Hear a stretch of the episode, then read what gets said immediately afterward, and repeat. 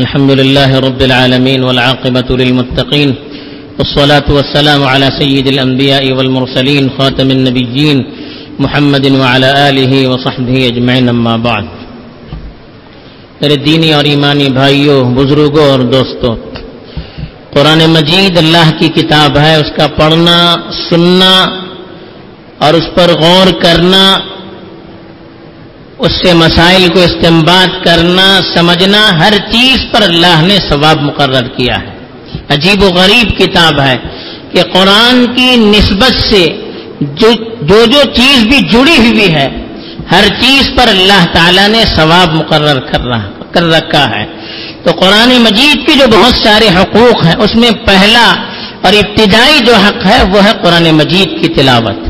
رسول اللہ صلی اللہ علیہ وسلم کی جو چار ذمہ داریاں بتائی گئی تھی، اس میں سے ایک ذمہ داری یہ تھی کہ یتلو علیہم آیات قرآن پاک کی تلایت، قرآن پاک کی آیات کی وہ تلاوت کریں گے لوگوں کے سامنے۔ تو قرآن مجید کی آیات کی لوگوں کے سامنے تلاوت کرنا، یہ بھی اللہ کے رسول کی سنت ہے۔ اور دوسری چیز اللہ کے رسول صلی اللہ علیہ وسلم نے قرآن مجید کی تلاوت کے سلسلے میں ارشاد فرمایا کہ تلاوت کو عمدہ سے عمدہ بہترین آواز میں کرنا چاہیے۔ اس لیے فرمایا لئی سمنا ملم یتغن بالقرآن۔ کہ جو قرآن کو عمدہ اور بہترین آواز میں نہیں پڑھتا، وہ ہم میں نہیں ہے۔ اس کا مطلب یہی ہے کہ قرآن کو بہترین آواز میں پڑھا جائے۔ فرمایا زین القرآن ابھی اسواتکم اپنی بہترین آواز سے قرآن مجید کو پڑھا کرو۔ بہترین آواز سے پڑھنے سے سامنے والے پر بھی اچھا اثر پڑتا ہے۔ سامنے والے کا دل اس کو قبول کرنے لگتا ہے۔ تو بہترین آواز سے پڑھنا یہ بھی اللہ کے رسول صلی اللہ علیہ وسلم کی سنت ہے۔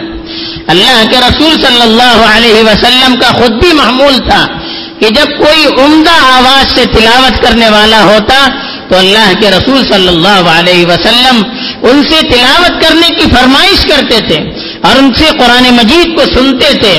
حضرت ابو موشا حضرت عبداللہ ابن مسعود رضی اللہ تعالیٰ نے فرماتے ہیں کہ ایک مرتبہ اللہ کے رسول صلی اللہ علیہ وسلم نے مجھ سے کہا کہ قرآن مجید کی تلاوت کرو۔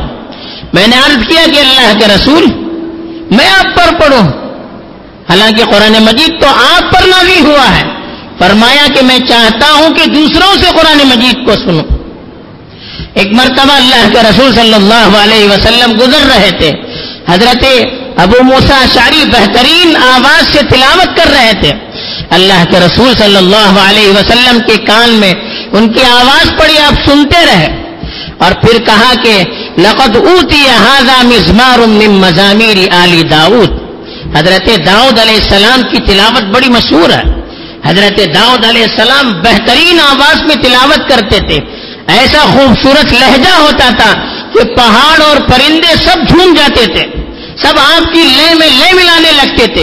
اتنی بہترین آواز تھی تو بہترین تلاوت اور بہترین انداز اور بہترین آواز میں حضرت داؤد علیہ السلام کی مثال دی جاتی ہے۔ تو حضرت ابو موسا شاعری کی، جب اللہ کے رسول صلی اللہ علیہ وسلم نے تلاوت سنی تو فرمایا کہ اس شخص کو تو داؤد کے خاندان کی بانسری دی گئی ہے۔ یعنی حضرت داؤد کا جو لہجہ تھا، وہ لہجہ ان کو عطا کیا گیا ہے۔ ان کی بھی تلاوت انتہائی بہترین ہے۔ بلکہ یہاں تک اللہ کے رسول صلی اللہ علیہ وسلم نے ارشاد فرمایا، ما اذن اللہ لشیء ما اذن لنبی حسن الصوت بالقرآن يجهر حسن الصوت بالقرآن يجهر به او كما قال علیہ الصلاة والسلام، فرمایا کہ اللہ تعالی جتنی غور سے اس نبی کی قرآن کو سنتے ہیں، جو عمدہ آواز سے، بلند آواز سے تلاوت کرتا ہے۔ اس کی قرآن کو جتنی غور سے اللہ تعالیٰ سنتے ہیں، اتنی غور کسی کی تلاوت پر سنتے نہیں۔ یعنی اللہ تعالیٰ بہترین آواز سے جو تلاوت کرتا ہے، خصوصی اپنی رحمت سے اس کی طرف متوجہ ہو جاتے ہیں۔